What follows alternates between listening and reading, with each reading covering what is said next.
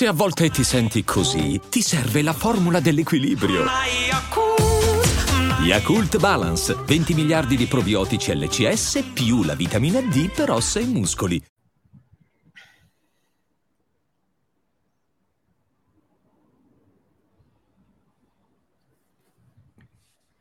Slice 34 abbiamo aspettato qualche giorno in più per eh, tornare a parlare di tennis nel nostro spazio. Guido Monaco, Emanuele Ricciardi. Ciao Guido, ciao a tutti.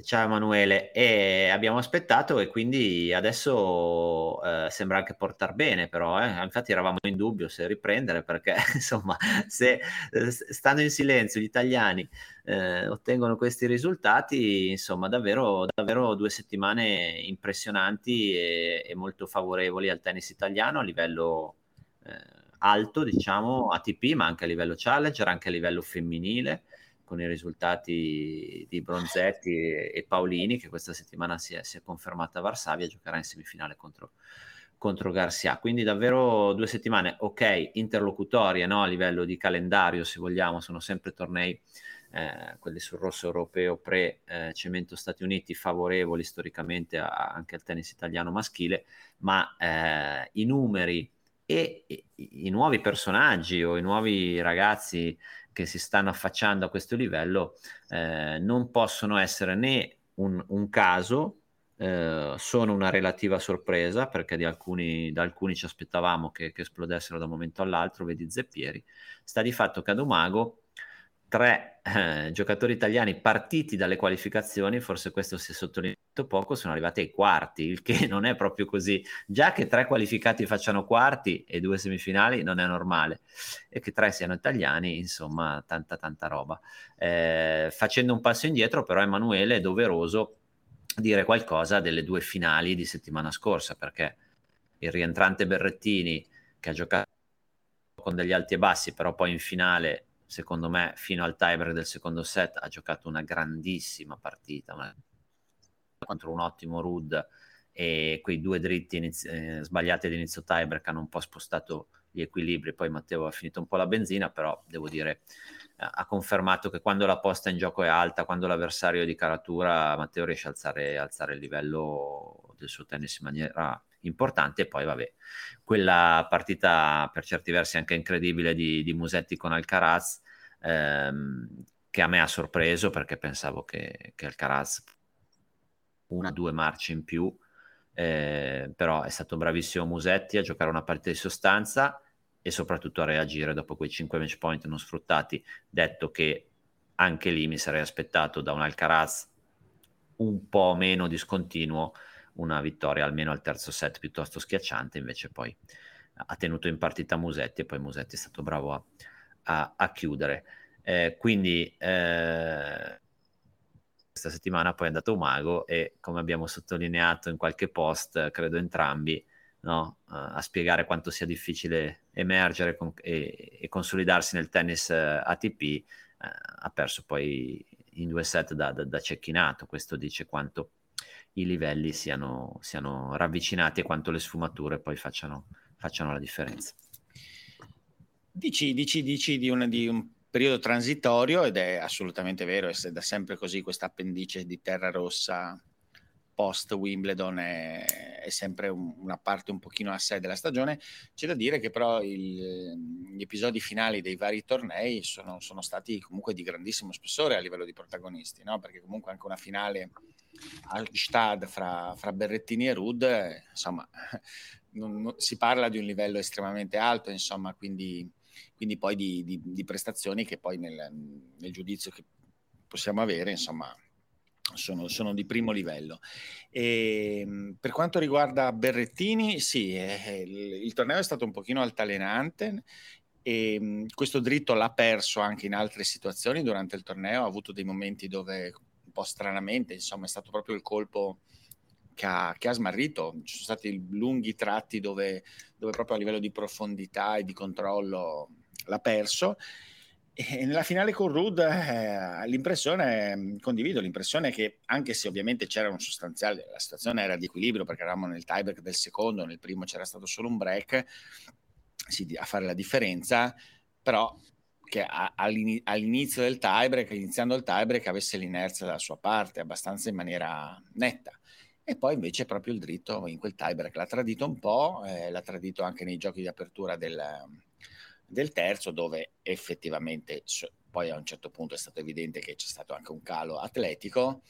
E, e, però insomma rimane un buonissimo torneo, insomma l'ennesimo rientro, l'ennesima dimostrazione di essere in grado di essere competitivo su, un po' su tutte le superfici anche molto rapidamente venendo da questi, da questi continui contrattempi fisici che, che, lo caratterizzano. E poi oh, la partita di cui hanno, hanno, parlato tutti e di cui si è parlato giustamente è stato, dal mio punto di vista, è stato un capolavoro di Musetti, perché Musetti ha proprio, nel, pur ovviamente nella, nel, nel fatto che ci sono stati dei momenti dove ha dimostrato anche una fragilità, però come è riuscito proprio fin dall'inizio a, a, mettere in grande difficoltà, a togliere il ritmo e l'aggressività Alcaraz a me ha sorpreso in positivo ed è stato spettacolare nel, a suo modo. C'è questo modo di alzare da subito le risposte, le traiettorie delle risposte, avere questo, questo, questo modo di cercare di giocare sempre una palla alta e profonda, anche lenta. E quello tatticamente per non farsi aggredire subito è, stato, è stata una, un'intuizione molto, molto... Ma anche eseguita molto bene, perché è una di quelle cose, forse si sottovalutano un po', non è facile giocare una palla da così lontano come gioca lui, carica e che non permetta a un fenomeno come Alcaraz di incidere in uscita dal servizio. È stato bravissimo, eh, poi c'è stato, ci sono stati due set veramente, secondo me, capolavoro dal punto di vista tattico. Ha giocato meglio probabilmente in alcuni scorci prima nel torneo dal punto di vista puramente qualitativo, però dal punto di vista tattico e a livello di concentrazione fino, fino al momento insomma, critico che c'è stato nel secondo set è, stato, è stata la sua migliore prestazione in assoluto. C'è stato un po' di... ha tremato, secondo me ha inciso anche un po' con la questione di quel doppio rimbalzo che probabilmente eh, forse accorgendosi di, di, quella che era la situazione, magari ci ha pensato, gli si è quasi ritorto un attimo contro, questa è stata la mia impressione, anche perché ne ha trovata energia in quel momento Alcaraz, indubbiamente, perché... E, sì, però poi è andato 6 tra il tiebreak.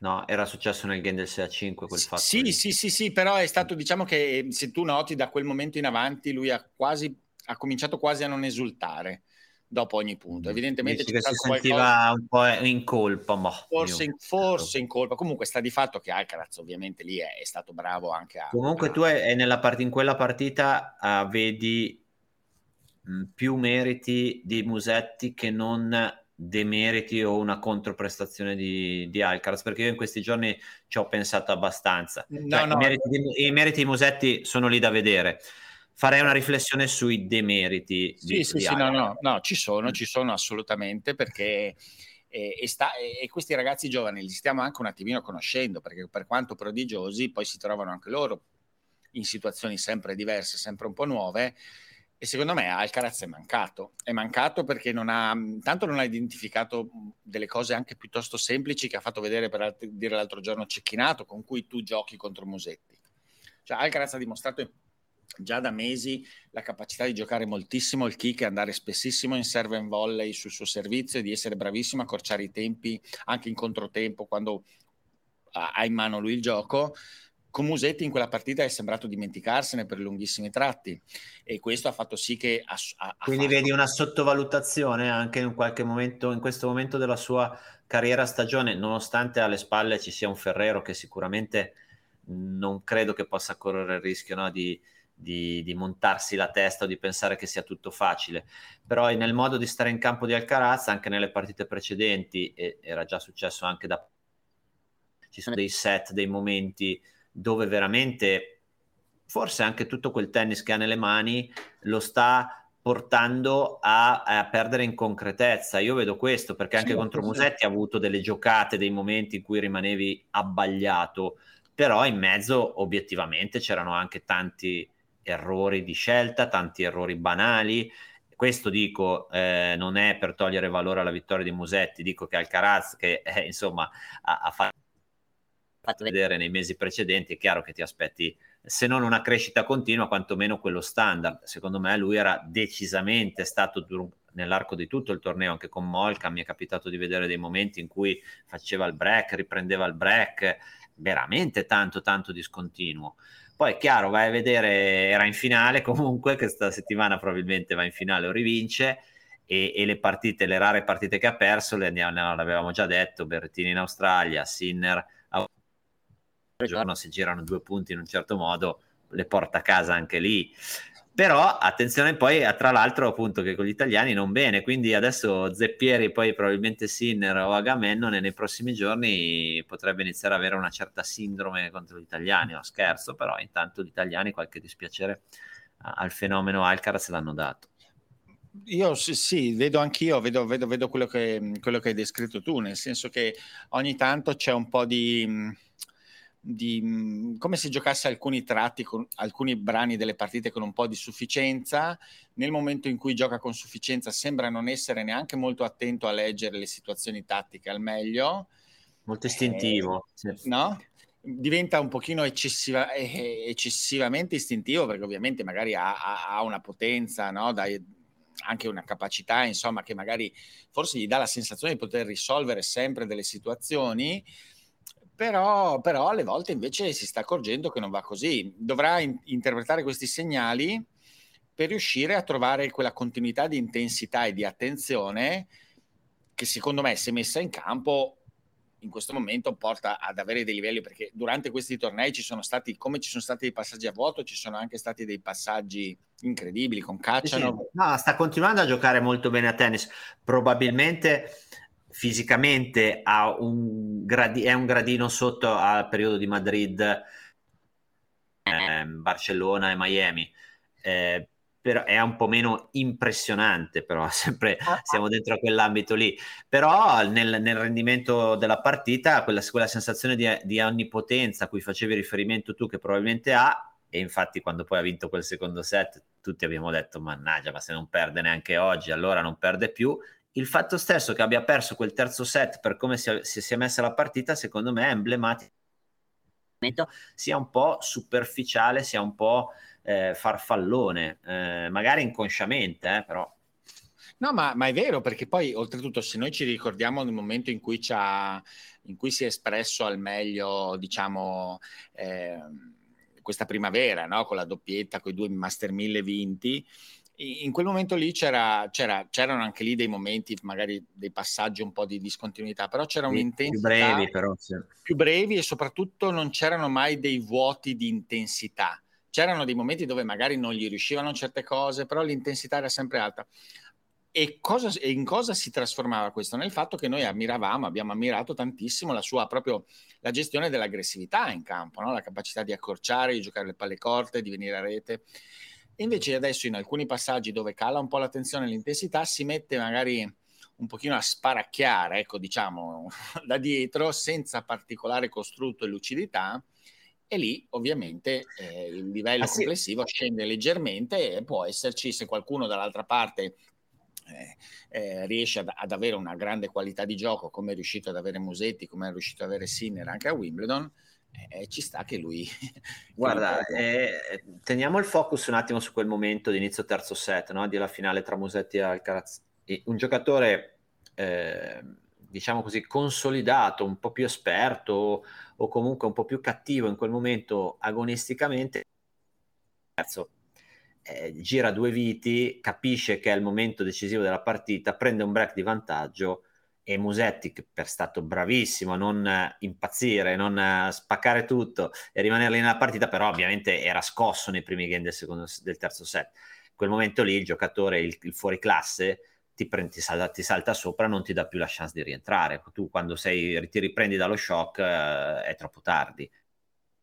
Giocato con veramente come per dire no ma dai non è successo niente aspetta giochiamo un po' dai giochiamo un po' due pari tre pari e poi dopo chiaramente Musetti ha ricominciato a crederci si è rimesso si è, si è appunto ripreso dallo shock ma questa è una cosa che un giocatore col killer instinct non, non, non, avrebbe mai fatto, non, non, doveva fare.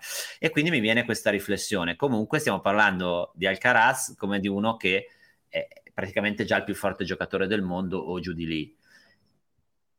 Un ragazzo di 19 anni che ha questa esuberanza eh, fisica e tennistica è incredibile, proprio questo saper fare tante cose che lo rende mo- diverso in questo molto da Nadal, per esempio, di prima maniera.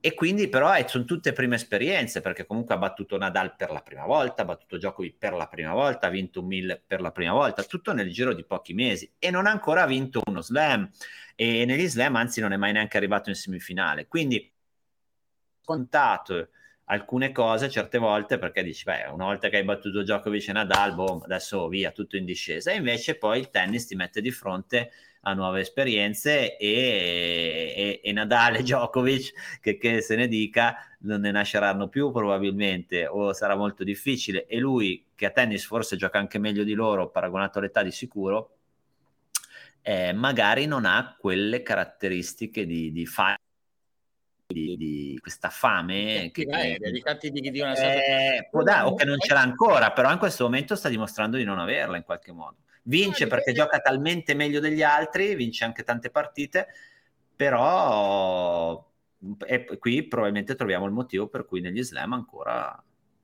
eh, non, ha, non, ha, convinto, ma stiamo parlando di numeri talmente piccoli che, che ovviamente è, secondo me è una riserva, un mese di sicuro. Ecco. Secondo me è una riserva che bisogna tenere ed è sensata perché ehm, una cosa, sempre nel percorso di, di conoscerli questi ragazzi, osservandoli, eccetera, a me una cosa che ha colpito spessissimo in lui è la, la totale serenità con, del suo sguardo quando perde cioè della sua reazione quando perde. È una cosa che, che, che, che è bella da vedere. Tutto no? sommato anche domenica, devo dire, nonostante sì, tutto. Sempre, sempre. Lui può, anche, con, anche con Sinner a Wimbledon, anche le, delle sconfitte abbastanza insomma, che, che, in teoria...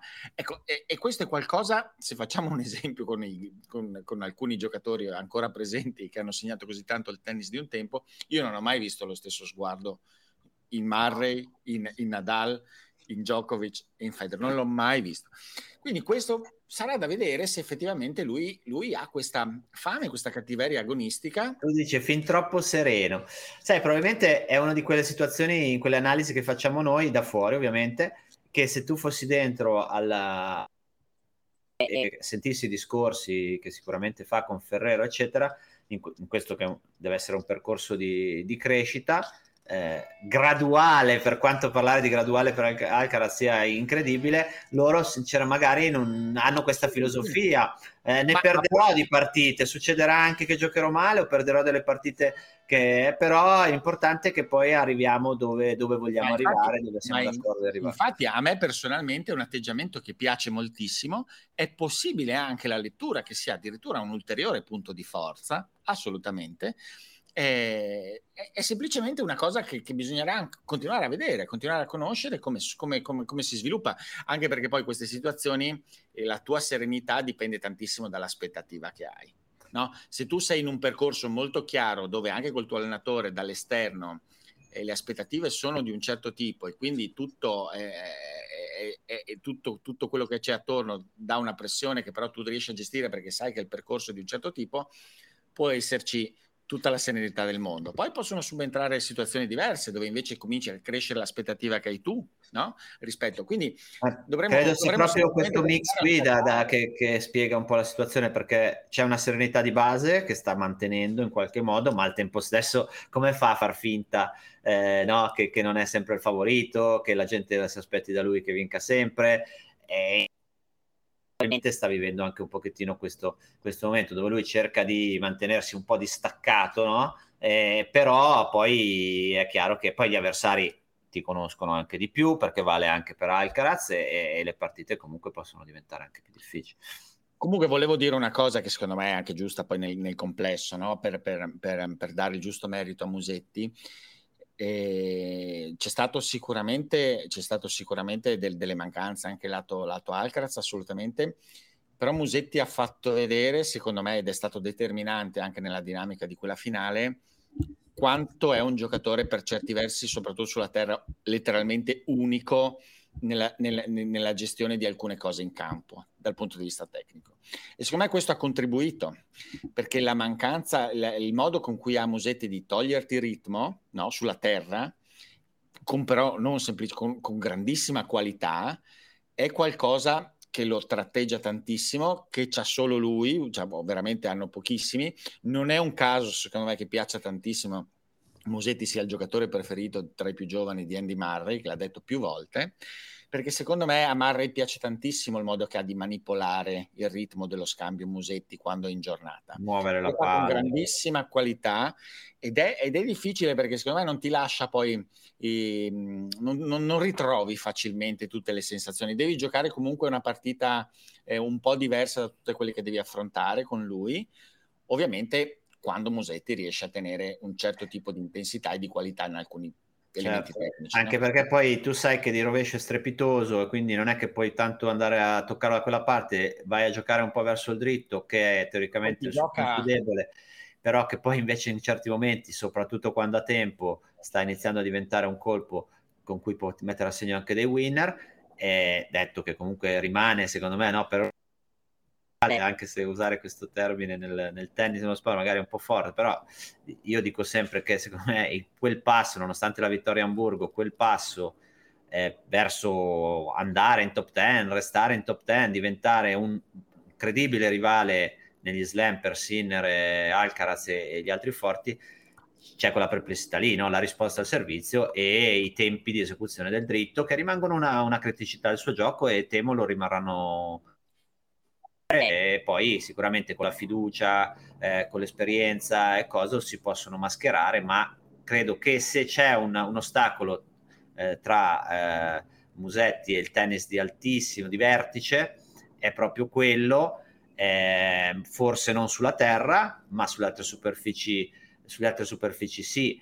E non è il limite i Musetti, come dicono alcuni, la fisicità, perché secondo me si muove e anche forza fisica, non è la testa perché è un partitaro, poi è chiaro che non sempre riesce ad avere l'intensità, ma quello può far parte di un, un, un processo di maturazione. Tolta una partita con, con Gere che mi hai, mi hai, mi hai eh, segnalato tu qualche settimana fa, io sulla terra questa non ho visto partite di Musetti in cui era fuori eh, a livello di atteggiamento, fuori fuoco comunque molto continuo nell'arco della stagione.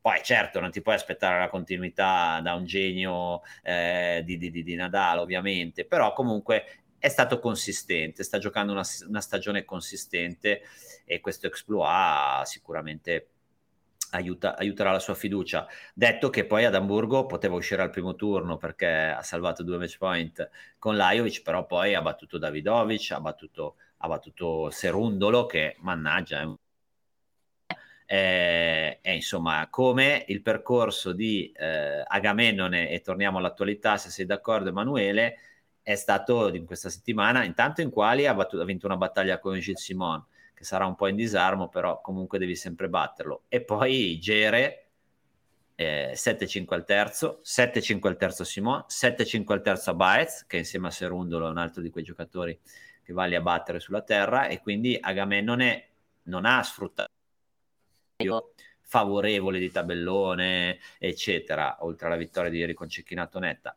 sta dimostrando che eh, anche a 29 anni si può, dopo una vita passata nei Future e un anno passata nei Challenger, si può arrivare a, a, a giocare a livello di, di tour maggiore con grande competitività e che il tennis è una materia stranissima, no? Dicevamo Sonego a Kitzbühel si è trovato un tabellone che non, non l'avrebbe scritto così, chiamiamolo facile, si trova 4-0 al terzo con Andujar e carta perde perché è in, in sfiducia e secondo me vinta quella partita ce lo saremmo ritrovato in finale senza grandi problemi e invece purtroppo siamo qua a parlare di un Sonego in, in sfiducia. Questo per dire sempre come il tennis sia una materia da maneggiare con cura.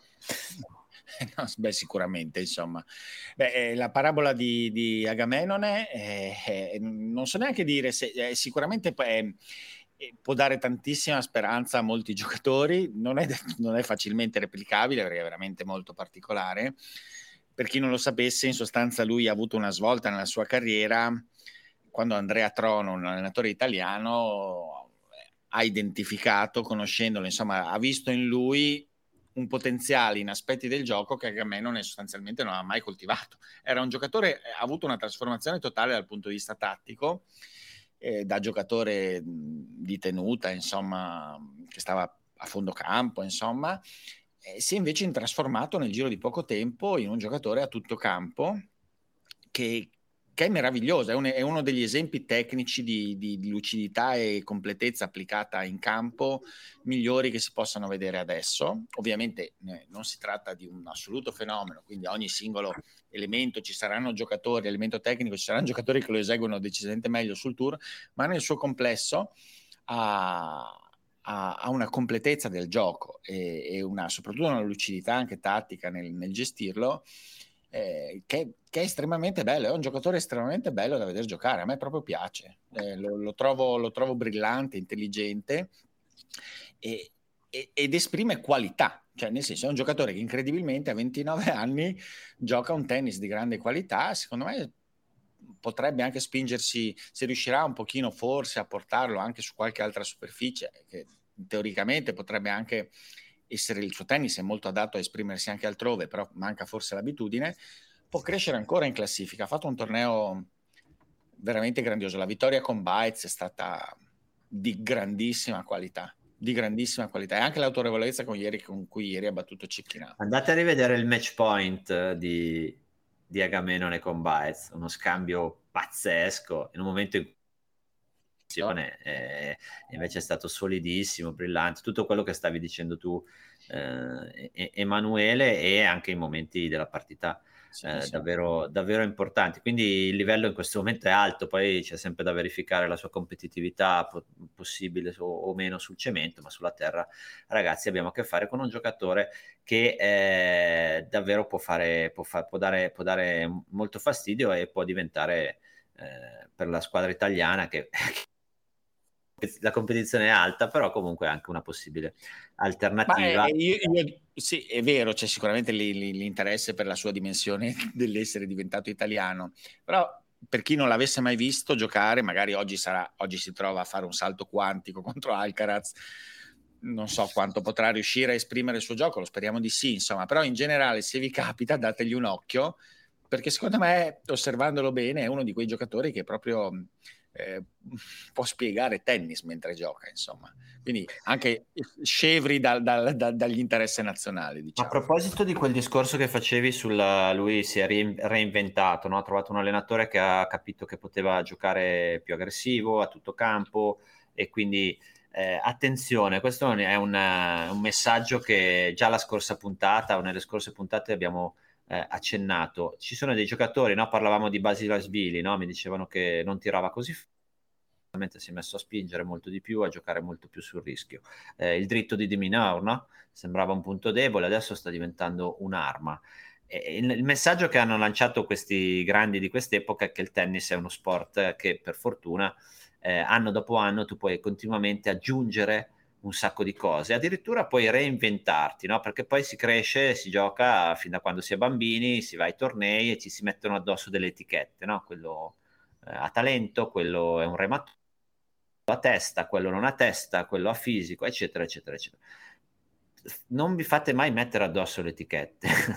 Se lo dico, appello a, a, a giocatori, ragazzi che ci provano o, o, o maestri tenete la mente aperta perché veramente il tennis è un, è un laboratorio continuo e queste etichette, no? ormai basta, 21 anni non ce la puoi più fare, no? io ho vissuto quell'epoca lì, no? a 21 anni ma dove vai? Ormai non hai sfondato perché continui a fare i continui a fare eh, questi tornei che tanto sei 800 del mondo, dove vai?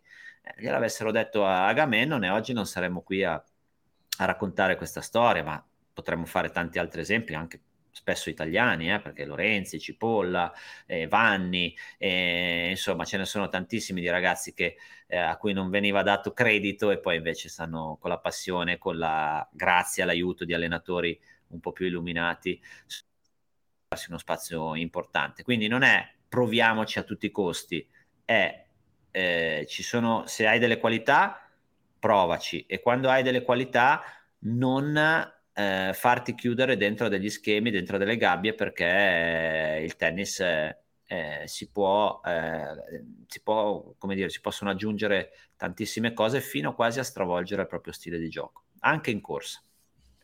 È una, una cosa, una grande eh, sono d'accordo al 100%, è una grande verità quella, quella, che, hai, quella che, hai, descritto, è l'ascito forse migliore che è, più utile forse che, hanno, che, hanno, hanno, che, ci hanno dato questi grandi giocatori del, dell'ultimo periodo, la capacità di aggiungere cose, di non chiudersi in, un, in, una, in, una, in un'etichetta insomma tattica e una, una, una nomea che ti appiccicano da giovane e poi rimanere blindati lì dentro eh, c'è la possibilità di, di, esplorare vie diverse, che spesso sono anche delle vie, cioè nel senso un argentino che gioca sulla terra rossa, pensare di dirgli e di dire ok, ma guarda che tu devi venire avanti, cioè, nel tuo gioco devi aggiungere il fatto che vieni avanti, che ogni tanto fai serve in volley, che attacchi, è, è qualcosa che, che, che, è un pensiero appunto out of the box, no? fuori dagli schemi, un pensiero laterale eh, che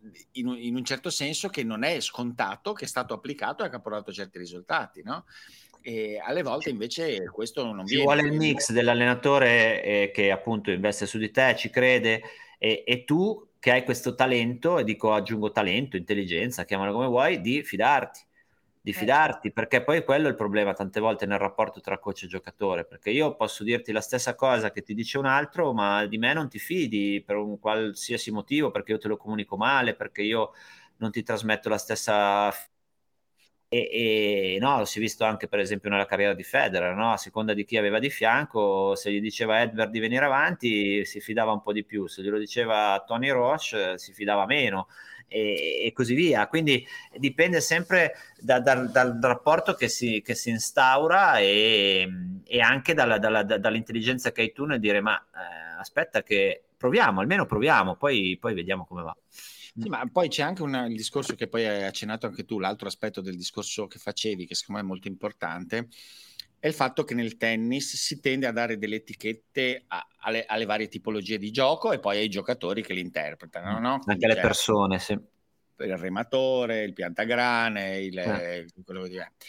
E in realtà, secondo me, una cosa che, sta, che è evidente, che però in realtà il racconto, la narrazione non l'accetta tanto, perché ormai si è, si è entrati in una logica per cui il racconto è ormai a tennis, nel tennis moderno si può giocare solo in un certo modo, no? non si possono più fare certe cose.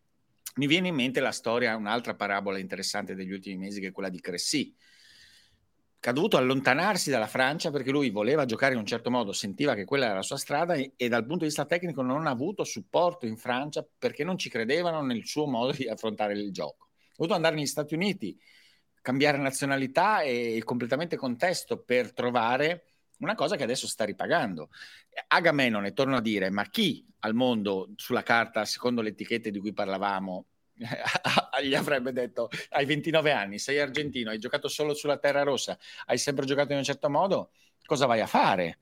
Cosa vai a cercare di giocare più brillante, a cercare appunto di venire a rete? In realtà, invece, ma perché? Perché c'è un determinato tipo di racconto che inscatola un po' e blocca un po' invece una libertà probabilmente molto maggiore di quello che si pensa nel provare delle vie diverse, delle soluzioni diverse anche dal punto di vista sì, tu sai, qua, sai, quanto il, il serve and volley in particolare sia stata una di quelle diciamo, battaglie che io combatto da anni perché poi quando guardi le partite si fa, eh, si fa molto meno, ma insomma ci sono ancora giocatori che lo fanno, certi momenti che si fa e, e, i risultati sono sempre molto molto buoni. Se sai servire bene, se hai una buona volée eh, è sicuramente un'arma da tenere presente su tutte le ma soprattutto le c'è il rispetto del proprio, della propria istintività no? cioè nel senso mm. che mettiti nei panni di Cressy. Cazzo lui sentiva scusate la parola sentiva questa missione evidentemente almeno da come lui racconta. Lui quello era ok? E, e ha dimostrato che in realtà anche quello in maniera esasperata ha un posticino nel tennis, esiste. Tra l'altro ha dichiarato, non so se sono quei titoli da social che, eh, che non hanno fondamento, non ho verificato che, vuole, che può, vorrebbe diventare o si sente una possibilità di diventare numero uno. Mannaggia, lì l'ha detta un po' forte, però Vabbè, questo è sempre quello... bene avere fiducia in se stessi quando si fa sport, ma quando si fa tutto nella, nella vita a volte magari si esagera un po'. Chi eh, rischiava di farsi un po' ingabbiare nelle etichette o comunque ha vissuto un momento difficile invece Zeppieri, no? l'altro giocatore italiano, questa volta giovane e eh, diciamo conosciuto fin dalle categorie giovanili, perché appena dietro a Musetti e poi Sinner c'era lui, ehm, è appunto Zeppieri. insomma, segnali ne aveva dati già diversi, perché a Roma, Parigi, insomma, non ci si qualifica in quei tornei lì se non si ha un livello alto alto. Eh, Mancino, dritto molto pesante, un buon servizio, eh, un, rovescio piatto da incontrista, qualche perplessità o comunque eh, cose da migliorare sugli spostamenti, però insomma un giocatore davvero con una palla già pronta per quel livello è andato a, a Umago, mentre il suo, chiamiamolo gemello, Musetti, faceva la finale a Hamburgo, lui era Umago a, a, a guadagnarsi la, la, prima qualificazione un torneo ATP, no? E sembrava dire mannaggia che, che roba il tennis. Poi vanno a giocare allo stesso torneo e lui fa semi e Musetti perde al secondo turno. Questo per dire sempre come poi alla fine i livelli siano meno lontani di quel che si dice. Però Zeppieri è un giocatore, mentre Agamennone ci sorprende totalmente, Zeppieri eh, insomma lo aspettavamo comunque, magari non così velocemente, ma lo aspettavamo a questo livello. Eh, ha cambiato allenatore a mesi, eh, ha mollato il suo maestro storico, eh, sembrava giù di motivazione, aveva un infortunio a inizio anno, detto che era già 220 del mondo, eh, non è che prima fosse un, un, un, diciamo uno, uno, sconosciuto che non vinceva neanche il Future. Adesso però ha cambiato, ha cambiato marcia, oggi ovviamente eh, contro Alcaraz avrà una sfida eh, parecchio, parecchio eh, difficile anche perché eh, tutto il discorso fatto che Alcaraz in questo torneo voglia ripetere gli errori di superficialità eh, che, che, ha avuto un po' in parte nel, nel, nel torneo di Hamburgo. Eh, però rimane il fatto che Agamennone e lui si stanno avvicinando ai primi 100 e sta succedendo una cosa davvero molto particolare nel tennis maschile italiano che si dice eh, quasi si parla di un'armata come ai tempi dell'armata spagnola e in qualche misura è anche vero però oggi abbiamo 5 che non sono tantissimi giocatori i 10 dell'anno scorso sono durati pochissimo. Cosa sta succedendo appena dietro però? Che mentre Magher, Travaglia, Seppi, Gaio, Fabiano, Giannessi, Caruso, metto tutti sulla stessa barca, anche se ovviamente hanno avuto carriere diverse, eh, tutti vicini ai 30, ultra trentenni, stanno scivolando inesorabilmente indietro. Eh, spero che Magher si riprenda perché Magher e anche Travaglia hanno il tennis per tornare su. Eh, dietro Agamennone che non è un ragazzino, ma tanti ragazzini, Zeppieri, Cobolli, Darderi, Passaro, Maestrelli, Nardi, che forse è quello che ha più tennis di tutti, Arnaldi, Gigante, eh, ne sto dicendo tanti, eh, ne sto dicendo tanti, stanno scalando il ranking e sono entrati nei primi 200 eh, o giù di lì. E quindi c'è davvero la sensazione che da qui a sei mesi, da qui a un anno, eh, quei 5 top 100 possano diventare molto di più molto giovane. In mezzo ci sono poi Cecchinato che sta cercando di risalire, Moroni e Pellegrino che rimangono un po' lì in un limbo e Vavassori. Attenzione a Vavassori. Vavassori gioca da Dio a tennis. a proposito di serve volley, a proposito di...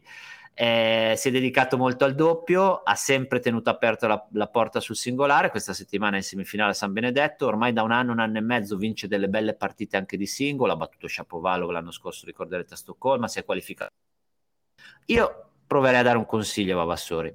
Il doppio, vabbè, tienilo lì. Per me, io con le espressioni che ho visto, gioca un tennis, a parte esteticamente meraviglioso, eh, può essere competitivo su tutte le superfici. Il progetto Agamenon insegna di diventare top 100 anche in singolo, io a 27 anni non lo abbandonerei assolutamente.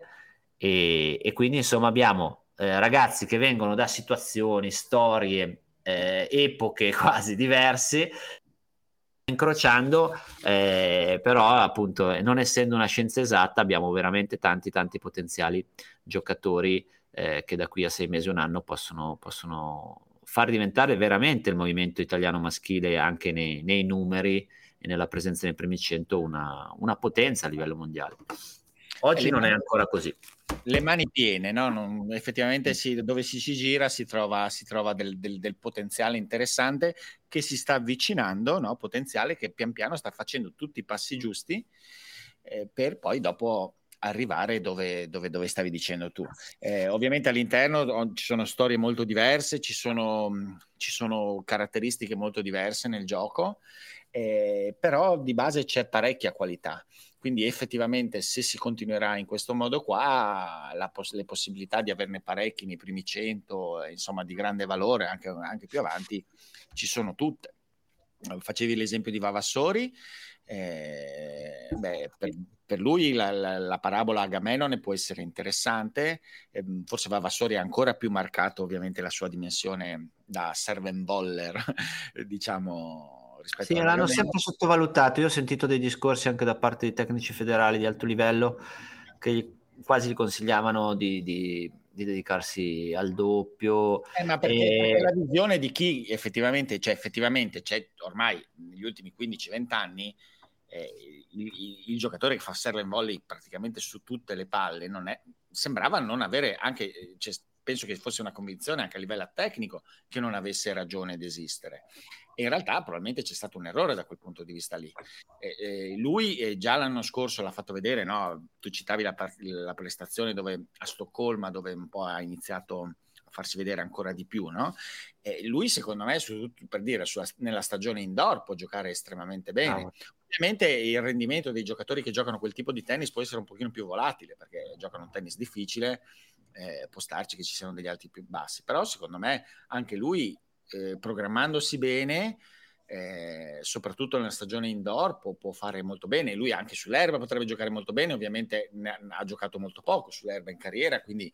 Quello... Sì, sì, ma è, part- è part-time, quasi 200 del mondo, ha giocato il singolare part-time, insomma, i conti si fanno... E, fanno... e poi, poi volevo tornare un attimino a Zeppieri, perché ne scrivevo anche oggi, secondo me Zeppieri in un certo senso ha quasi beneficiato in questi due anni di essere un pochino all'ombra degli altri due di Musetti e di, di Sinner. Ha, ha, potuto sbagliare probabilmente e anche mh, fare delle scelte, anche maturare eh, con un, un, po' di pressione in meno. C'è stata la pressione perché il tennis italiano insomma, te, te ne mette sempre un po', però adesso sembra, sembra effettivamente un giocatore che, che, un giocatore prima di tutto un ragazzo un, un pochino maturato e, e che quindi può, può forse può adesso veramente partire per, per, la sua carriera e il braccio è di livello alto, ma alto, alto, alto.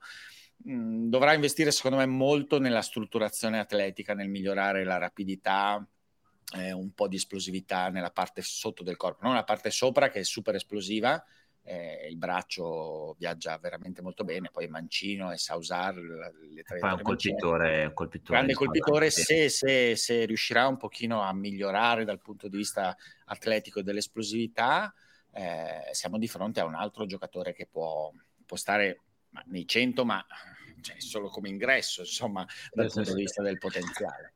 E, e, il momento è bello, sì, adesso ovviamente è giusto anche cercare di, di avere la freddezza di capire che c'è che ci sono ancora dei passi per tutti questi ragazzi da fare, no? per poi andare effettivamente... Esatto, senza e dimenticare che i primi 100 sono eh, 100, non sono mille, sono sempre 100 e eh, non è che in Argentina, in Francia, eh, negli Stati Uniti o in altri paesi del mondo siano lì a aspettare gli italiani e quindi capite bene che la competizione... Sì, non bisogna mai mollare, bisogna continu- questa, questa questione, adesso ormai il tennis non ti permette di sederti, devi aggiungere, devi progredire, devi aggiungere al tuo gioco e poi, e poi, mi viene un'altra, un'altra ehm, riflessione che spesso non si considera.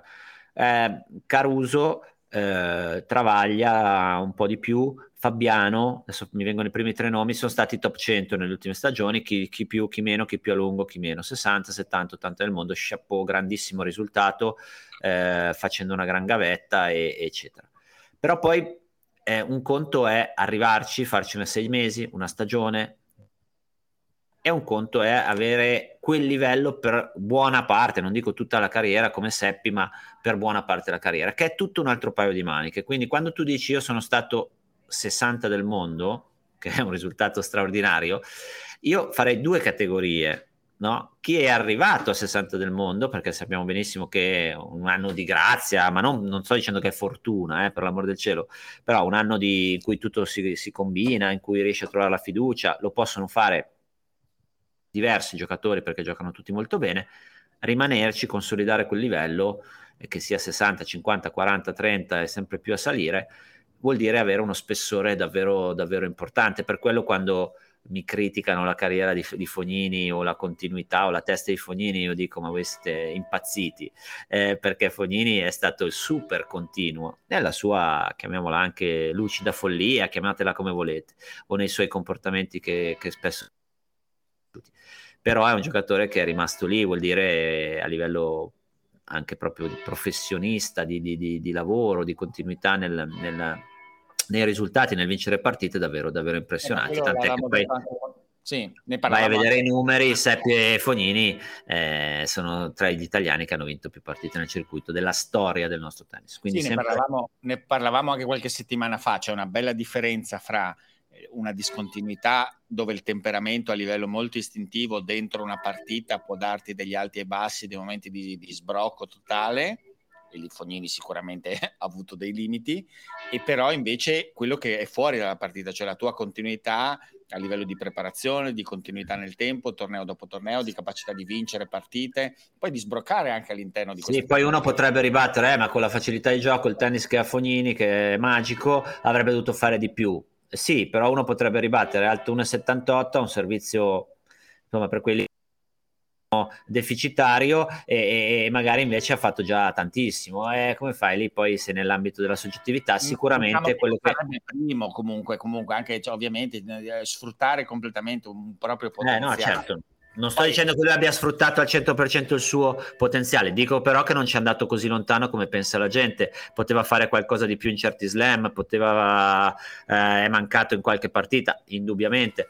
Però ragazzi, stare 10 dentro i primi 30-40 vuol dire avere uno spessore poi, pazzesco di giocatore. Su Fognini, oltretutto, io voglio notare perché a me capita di guardare tantissime partite anche commentate da, da, su Tennis TV in inglese. L'adorazione totale eh. che hanno all'estero per il tennis di Fognini.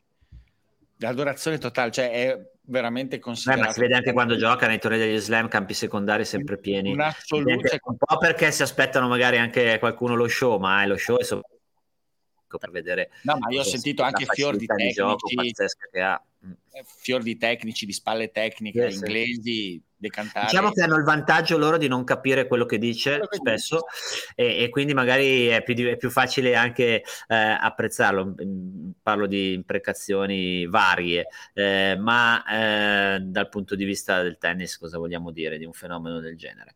Eh, farei una veloce carrellata, se sei d'accordo, partendo appunto il tennis maschile italiano perché era doveroso. Eh, attenzione, no, io non, non, me lo sarei mai aspettato qualche mese fa, ma sta venendo fuori un movimento italiano femminile davvero molto molto interessante. Eh, la, la, Bronzetti, io l'adoro, poi non è inutile che sto qui a, a, ribadire quanto mi piace, quanto sta in campo, come lotta, come intelligente. Finale a Palermo. Con la Paolini, che tu nel tuo Lucky Loser parlavi di ha trovato la continuità, sì, ha trovato la continuità in termini di risultati, ma se tu vai a vedere altro che Fognini.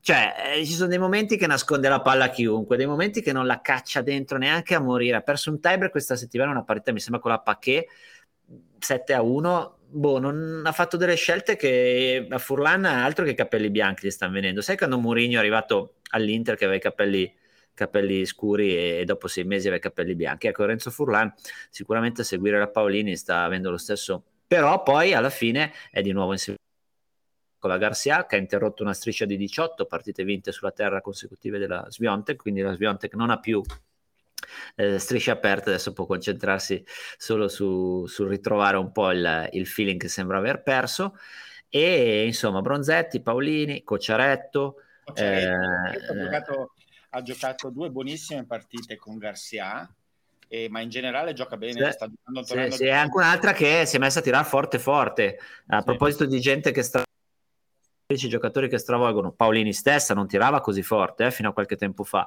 e quindi sono, c'è un'interessantissima evoluzione da parte di queste giocatrici. Errani per me a brevissimo torna nelle prime 100 perché a parte qualche infortunio qua e là ehm, sta ritrovando veramente un buon, un buon tennis e ha risolto parzialmente i, i, i problemi sul servizio, sempre l'incognita Giorgi, insomma oh, Trevisan che ce la dimentichiamo ha fatto semi a Parigi, abbiamo sei almeno sei giocatrici, credetemi, è una cosa straordinaria che possono andare a competere nei tornei in maniera piuttosto, piuttosto competitiva. Quindi, Ma bene, secondo, me, bene. secondo me, oltretutto, è interessante perché c'è un filo conduttore col discorso che hai, che hai, che hai fatto prima, che abbiamo fatto poi assieme anche prima, no?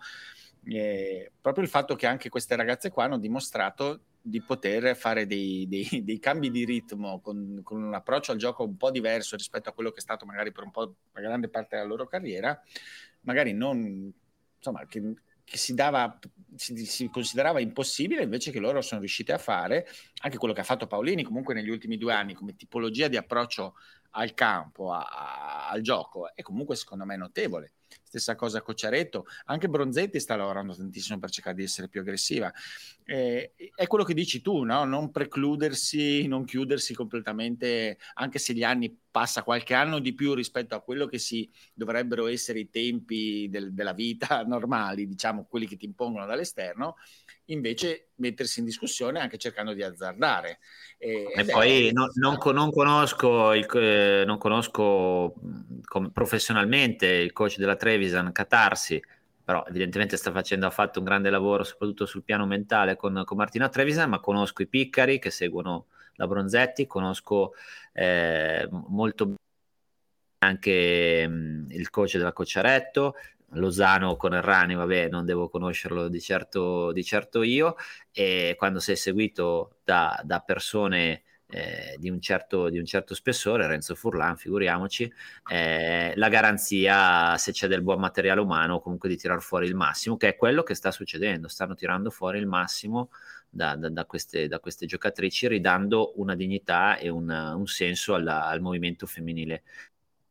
Con la supervisione anche di, di, ovviamente di Tatiana Garbin, che è un po' come Rihanna in campo maschile, eh, ormai è una, una, presenza fissa importante per quasi tutti i giocatori di punta italiani. Sottolineo che in questa settimana chiaramente Kitzbühel è diventato un torneo un po' lotteria perché Rude e Berrettini hanno dato forfè, Atlanta ha perso un po' di pathos perché Kyrgios, in particolare anche Upelka che era la 1, hanno dato forfè, eh, ad Atlanta ci sono insieme il mio Tiafo, il tuo Brooksby e, e, mm, e credo Nakashi, no, Ivashka, Ivashka come, come, quarto semifinalista, mentre appunto Bautista in finale a, a Kitzbühel aspetta Misolic o Hanfman con quel grande rimpianto, come dicevo, per, per Lorenzo Sonego. Aggiungo e poi ti passo la parola che Misolic e Hanfman, visto che oggi il, il trade union, il fil, il fil rouge è eh, quanto è strano il tennis, eh, giocano a Gstad la settimana scorsa, primo turno di vince Hanfman in rimonta una parità, primo turno di quali, ribadisco, vince una parità in eh, rocambolesca, si ritrovano la settimana dopo in semifinale a Kisbuel, che in teoria era un torneo dello stesso, dello stesso livello, quindi davvero incroci particolari. Sì, io voglio solo aggiungere due o tre cose rispetto a questi tornei, a questi altri tornei vabbè, che hanno preso un po' una piega leggermente minore, forse dal nostro punto di vista. Beh, eh, Kitzbühel sicuramente è stato massacrato, eh. poteva essere sì, dal, eh, sì. E questo è un problema, eh, è una questione che sta, sta, sta verificando un po'.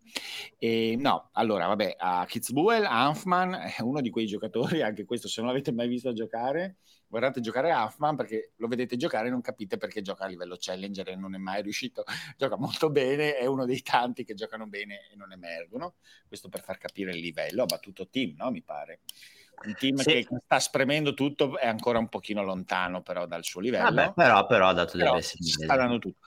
No, ad, um, ad Atlanta invece voglio sottolineare due cose, no, una cosa essenzialmente, tenete d'occhio, è entrato... È, radar, adesso deve entrare un pochino nei radar di tutti, Ben Shelton, perché arrivano poi, perché come dici tu, non stanno fermi, i ragazzini arrivano, poi spuntano, no? Questo Misolic come gioca che non l'ho visto? Ma Misolic non è giovane anche lui, è 2001 mi sembra. 2001 io non, posso, non, non mi sono formato una, un'opinione precisa perché l'ho visto solo in scampoli di partita, non abbastanza da fare. Oggi lo, se va in finale lo, lo, guardiamo un po' di più. Esatto. Invece ho visto bene Ben Shelton, che è questo ragazzo mancino americano, esplosivo, non altissimo, ma incredibilmente esplosivo. Ricorda per certe volte, per certe cose, un po' Shapovalov, però a rovescio due mani è un giocatore forse sicuramente meno brillante, però ha quel tipo di, di, di esplosività, ha un mancino, un grandissimo servizio e mi pare, mi pare, buono, buono, buono. e mm. arrivato, non è arrivato dal nulla perché già nei Challenger settimane prima ha fatto buonissimi risultati, era già 2,50, 2,60. Ha perso per un soffio con Isner nel secondo e terzo turno, però secondo me è un giocatore molto interessante, soprattutto da osservare nelle US Open Series adesso, perché magari avrà qualche, immagino, qualche altra wildcard, potrebbe, fare qualcosa di buono. Insomma. Sì, io direi godiamoci eh, tre semifinalisti su quattro in un torneo TP maschile, che non succede 87, ma insomma il riferimento è San Vincent, un torneo che si è disputato per pochi anni con, uh, mi sembra, Pistolesi, Canè, Cancellotti, quindi stiamo parlando davvero di tantissimi anni fa. 3 su 4 in semifinale San Benedetto in un, uh, in un Challenger. Eh, segnalerei anche la vittoria di Giustino contro Struff che mi ha stupito molto in un, in un challenger in Svizzera. Poi Giustino ha perso nei, nei quarti. Godiamoci la semifinale di, di Jasmine Paolini contro, contro Garcia. Secondo me di, di, metterla, di metterla in difficoltà.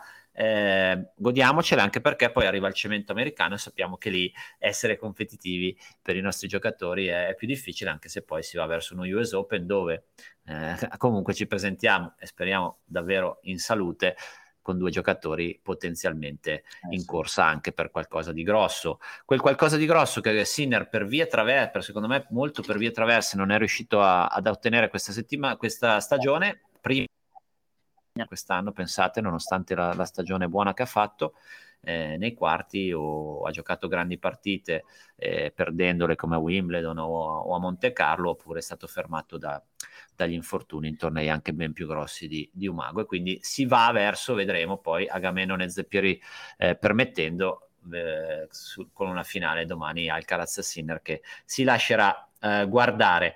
Eh, ultima cosa, Emma Raducano, la campionessa degli US Open dell'anno scorso a sorpresa, eh, che entusiasmò tutti, reduce da una stagione piena zeppa di problemi e di poche partite vinte e di tanti cambi di allenatore, ha trovato in uh, Dimitri Tursunov la prossima probabile vittima, non lo so, Dimitri Tursunov, ex giocatore russo che ha, ha seguito con grande profitto Conta stagioni. Eh, perché se ne parla? Perché ha cambiato di nuovo allenatore, perché si avvicina agli US Open, ma soprattutto perché reduci da un Wimbledon dove sono stati bannati i giocatori russi e bielorussi, Emma Raducanu, che in Gran Bretagna è una sorta di è ormai regina eh, a livello mediatico ed è veramente molto molto impattante, ha scelto un allenatore russo e questo a una buona parte dell'opinione pubblica non è piaciuto. A ulteriore conferma quella decisione o comunque queste decisioni uh, buttate dentro al mondo dello sport eh, poi alla fine eh, rischiano di, di, di, di, creare delle situazioni molto imbarazzanti o comunque dove è impossibile trovare una coerenza e trovare alla fine poi un senso logico. Sì, sì, non ho molto altro da aggiungere, mi sembra mi, del, insomma, mi sembra una polemica ingiusta nei confronti insomma, di, di Tursunov e di, e di Raducanu. Eh, d'altronde, sì, il peso di quello che è successo a Wimbledon porta adesso ancora degli strascichi eh, nelle classifiche perché Sinner, si dicevi, mi veniva in mente, ho controllato perché tu hai detto effettivamente Sinner ha raggiunto la, la prima semifinale dell'anno. Ogni tanto il tennis, la classifica standard del tennis, soprattutto quest'anno, non, non, non, sembra rispecchiare no, quello che sta succedendo. Guardavo la classifica ILO di questo, invece quella che, basa, che si basa solo sui risultati senza vedere dove sono i tornei, solo quindi solo in base ai giocatori che si affrontano, è numero 5 Sinner nella eh, classifica. No, no. E questo per far capire che in realtà come indice puro di rendimento il livello è stato altissimo. Poi per varie congiun- sfighe e poi punti non assegnati a Wimbledon è indietro e non ha ottenuto così tanto, però in realtà il livello è altissimo di Sinner quest'anno. Cioè, eh, ed è incredibile anche rispetto a tutte le polemiche che ci sono state a un certo punto, in realtà è veramente un grande, un grande livello. Insomma. Tra l'altro, assolutamente d'accordo, ovviamente, e, e, tra l'altro, quando poi si fanno le varie analisi sulle variazioni che deve introdurre, che sta introducendo, la smorzata che non funziona, che funziona, l'attacco in controtempo, ieri che giocava contro Carbayes Baena, che è un giocatore molto eh, ostico, ma comunque non ha una palla super pesante. Ma voi avete presente quanto tira forte Sinner? Sì, sì. Ma tira fortissimo, fortissimo cioè, giocaci contro uno che tira forte così.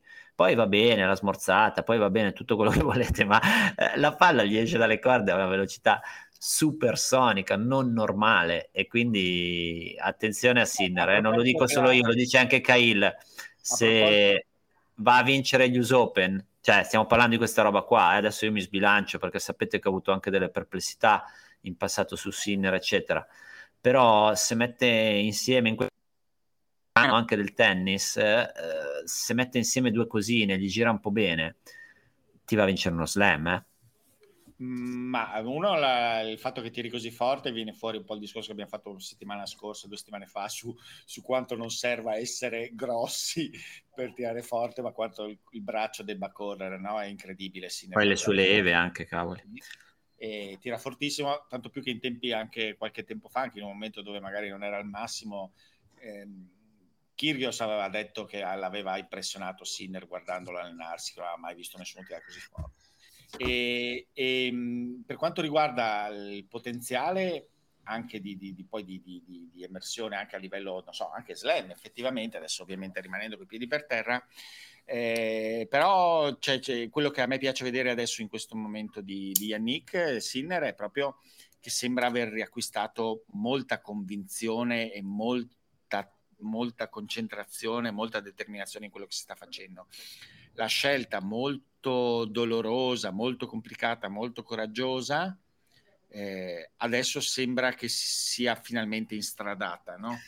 Eh, e quindi Beh, poi ragazzi fare quarti a Wimbledon per uno che sembrava eh, veramente un pesce fuor d'acqua su quella superficie fare quarti in quel modo lì eh, insomma penso che, che, possa essere veramente uno degli ultimi tasselli eh, che, che, mancavano alla, alla, alla, fiducia, alla consapevolezza anche di, eh, di Yannick Sinner che è un atleta davvero dal temperamento eh, straordinario e eh, abbiamo sforato l'ora, dovevamo recuperare un po' di cose, eh, ci siamo ripromessi di non farlo, è successo raramente in queste 44 puntate di Slice, comunque eh, ci, risentiamo, ci risentiamo presto sperando di poter commentare ancora dei successi in questi due giorni dei, dei nostri giocatori.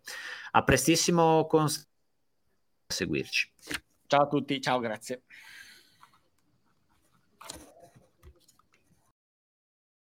E adesso un bel caffè finito.